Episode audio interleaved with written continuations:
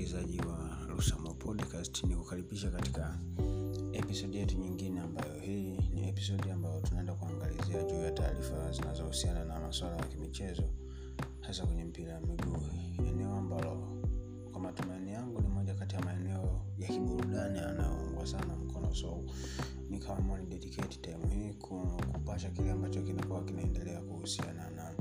taarifa tofauti tofauti zinazokuwa zimetokea kwenye nyanja hii ya mpira wa miguu. So nikaona kumekuwa kuna taarifa ambayo imekuwa ikitambaa kwenye mitandao ya kijamii kwa muda mrefu, so nikaona nikusogezee, huenda ilikupita na haukupata taarifa zake na bado ni hot. Nikaona itakuwa si mbaya kama nitakusogezea na wewe ukawa ni miongoni mwa watu ambao walikutana na taarifa hii na ukaielewa ni namna gani ambapo inakwenda. Lakini taarifa hii inahusiana na mchezaji wa Simba Sports Club, golikipa namba moja wa timu ya taifa ya Tanzania na Simba Sports, na currently tunamkonsida kama Tanzania one. Huyu ni Aishi Salumanula ambaye amekuwa na mwendelezo mzuri katika siku za karibuni. Amekuwa akionyesha kiwango kilichobora, performance kubwa ambayo imewainfluence watu wengi kiasi cha kutamani kufanya naye kazi, na moja kati ya timu ambazo zimeonyesha dhamira ya kumhitaji Aishi Manula ni timu ya El Merreikh ya huko nchini Sudani. So baada ya kuamiliza nao mchezo mmoja ambao ulifanyika hapa jijini Dar es Salaam na kufanikiwa kuiongoza au kuisaidia Simba Sports Club kuondoka na matokeo ya ushindi wa goli tatu kwa sifuri wakifanya save mbili za maana ambazo for sure zilikuwa zinaelekea kwa magoli, lakini kutokana na uwezo wake akaonyesha ile element of brilliance, akawa amefanikiwa kufanya zile save na kuifanya Simba kuwa safe na kuondoka na clean sheet, kitu ambacho hata yeye kinaendelea kumpa wakaonekana kuvutiwa na kile ambacho amekuwa akifanya Aishi uwanjani, wakaona sio kesi kama wataweza kumtengea daunono ambalo linaweza likamfanya akawa convinced na kujiunga na timu ya El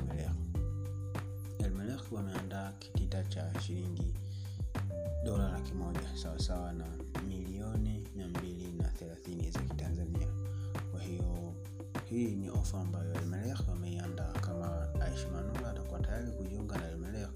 basi hii ni ofa ambayo El Merreikh wameiandaa kwa niaba ya kuvunja mkataba wake uliosalia ndani ya wekundu Msimbazi Simba. As mkataba wa Aishi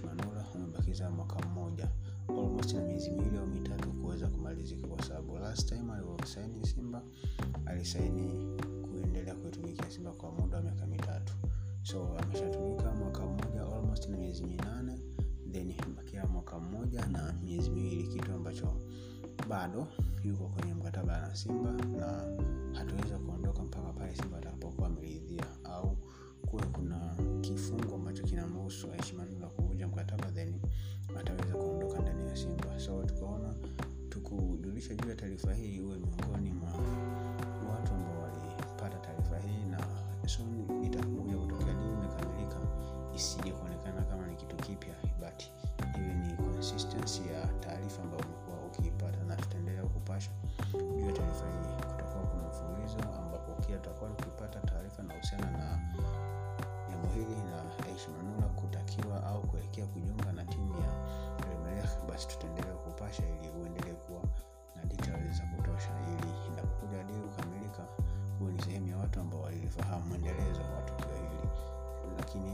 kati ya vitu vimewafanya El kuvutiwa zaidi ni performance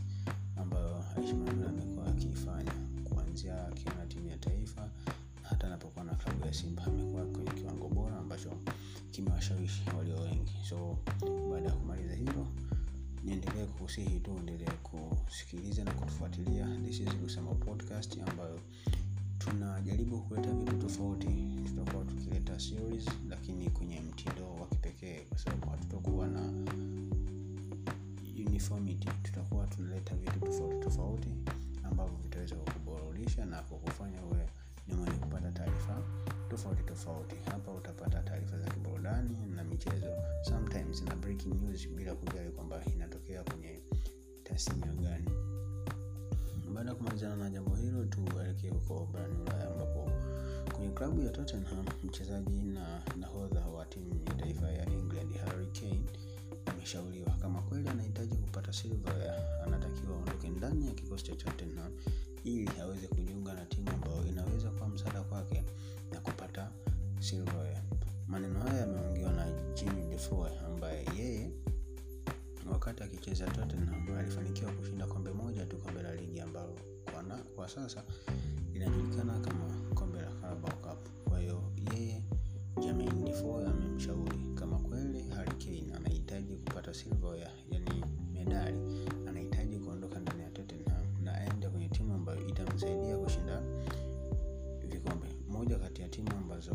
ambazo ameshauriwa anaweza akajiunga nazo na ambayo imeonyesha dhamira ya kumhitaji ni Manchester City. Wote tunaifahamu Manchester City, ubora wao uwanjani, ubora wao nje ya uwanja, nikimaanisha kwenye eneo la pesa na technical bench, ambapo iko chini ya Pep Guardiola, kocha ambaye ana njaa ya mafanikio, kocha ambaye haridhiki, kocha ambaye anatamani kila siku kudominate mpira wa miguu duniani. So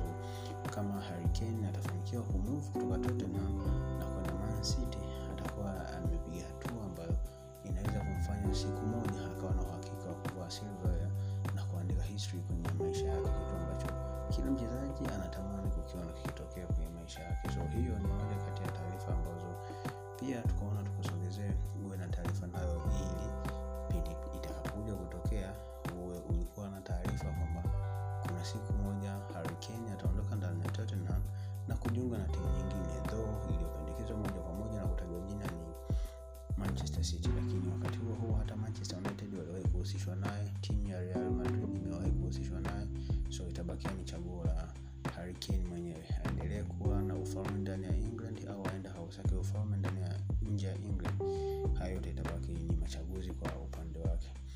lakini tukibakia hapo London, katika eneo la kaskazini mwa London, tunaangukia kwenye klabu ya Arsenal,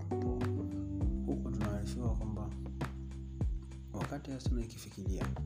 kuwa na, na, na, na timu bora kwenye msimu ujao, lakini timu ambayo imekuwa ina ups and down, wakati mwingine inakuwa inafanya vibaya, wakati mwingine inafanya vizuri, zimeibuka taarifa. Wakati Arsenal wakifikiria kumchukua mchezaji Martin Odegaard moja kwa moja kutokea Real Madrid, tayari kuna upinzani ambao umeibuka kutokea kwa klabu za Liverpool na Chelsea ambazo zote kwa pamoja zimeonyesha dhamira ya kumhitaji Martin Odegaard, na hizi timu ni timu ambazo zimekuwa zikispendi kiasi kikubwa cha pesa, kitu ambacho inaaminika watakuwa kwenye nafasi nzuri ya kumchukua kuliko Arsenal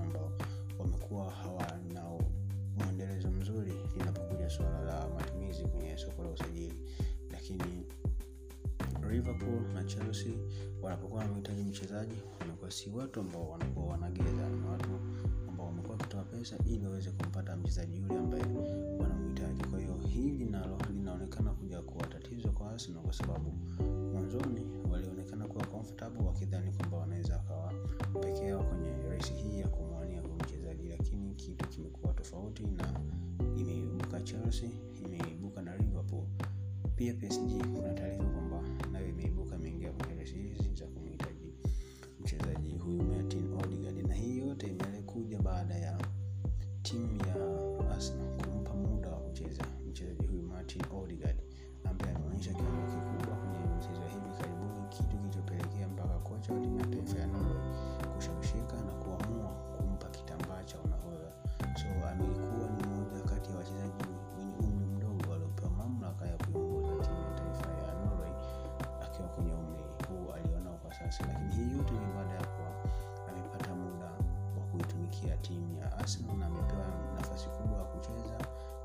amefika. Amekuwa ni mchezaji ambaye amekuwa akianza mara kwa mara, licha kwamba amejiunga tu hapa mwezi Januari, lakini amekuwa akiingia kwenye kikosi na amekuwa akifanya vizuri. Utakumbuka kwenye mchezo wa mwisho ambao Arsenal sare ya goli tatu kwa tatu na timu ya West Martin Odegaard alionyesha kiwango kikubwa sana na kitu moja kati ya pasi zilizosababisha Arsenal kupata hayo magoli matatu. So amekuwa na consistency ya, ya kufanya vizuri, kitu ambacho kimewaibua Chelsea, Liverpool na PSG, lakini inataarifiwa kwamba Martin Odegaard thamani yake ya mkataba au ni shilingi euro milioni hamsini, kitu ambacho ukitazama uwezo alionao na pesa na anayo tag ambayo amewekewa ni pesa ndogo, lakini si kwa Arsenal, kwa sababu Arsenal amekuwa kama nilivyosema, sio timu ambayo imekuwa ikitumia pesa kwa muda mrefu, so inaonekana itakuwa ni pesa nyingi kidogo ambayo inaweza kuleta shida kwa Arsenal, lakini all in all, let us give time. Sisi wenyewe tuone ni kitu ambacho kitakuja kutokea. you never know. Arsenal wanaweza wakaamua kwenda all out kutoa pesa na kuweza kusekiwa saini ya mchezaji huyu na akawa mchezaji wa arsenal moja kwa moja. Lakini arsenal wameseti second option. Kama itatokea arsenal wakamkosa martin odegaard ambaye kwa sasa wanaye kama mchezaji kutokea klabu ya real madrid wameseti ajenda kwamba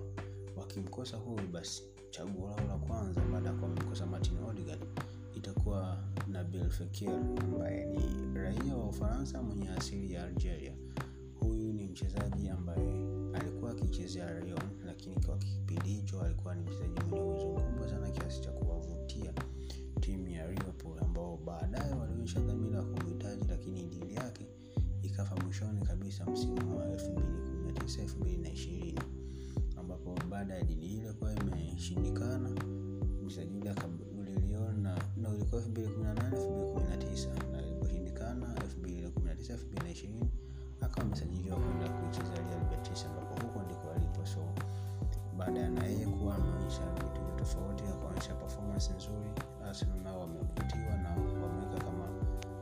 first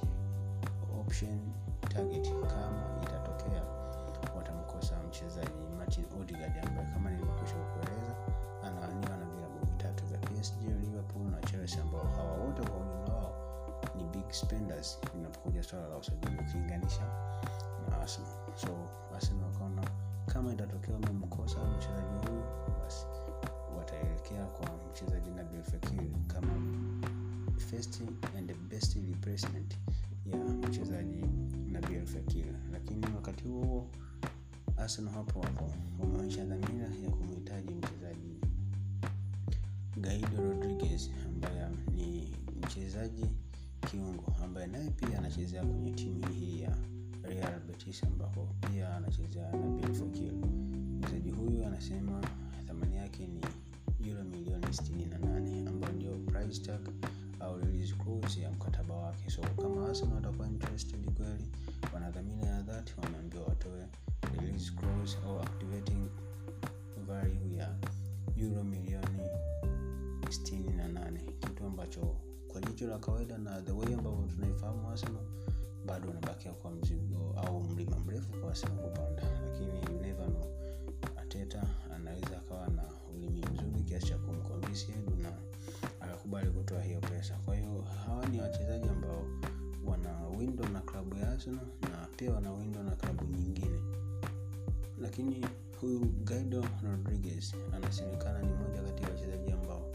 wanaweza wakaja kutengeneza partnership nzuri sana kwenye eneo la katikati endapo watakutana na mchezaji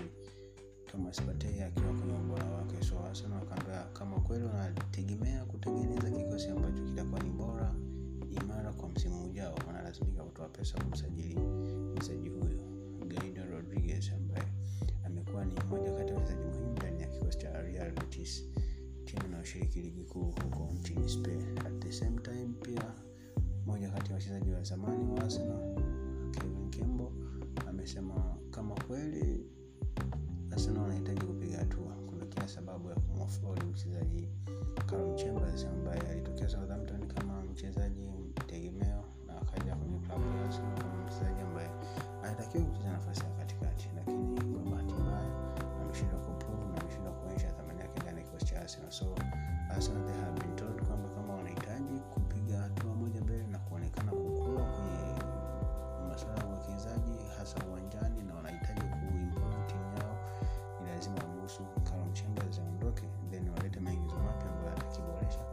kikosi cha Arsenal. For now let me say thank you to you kwa sababu umetega sikio na kutusikiliza katika episodi hii ambayo tumekuletea taarifa za usajili. Zinaonekana kama ni stori nyingi ambazo zinahusiana na ndio stori ambazo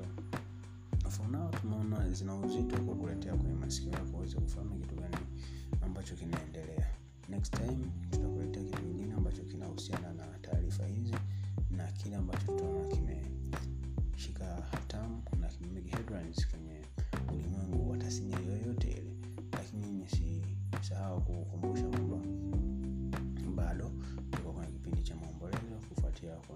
rais wa Jamhuri ya Muungano wa Tanzania aliyekuwa rais kipindi hicho Bwana John Pombe Joseph Magufuli ambaye tayari tumemzika na for now tunaendelea kuomboleza kipindi hiki kigumu. Nikutakie muda mwema na next time is already the best time.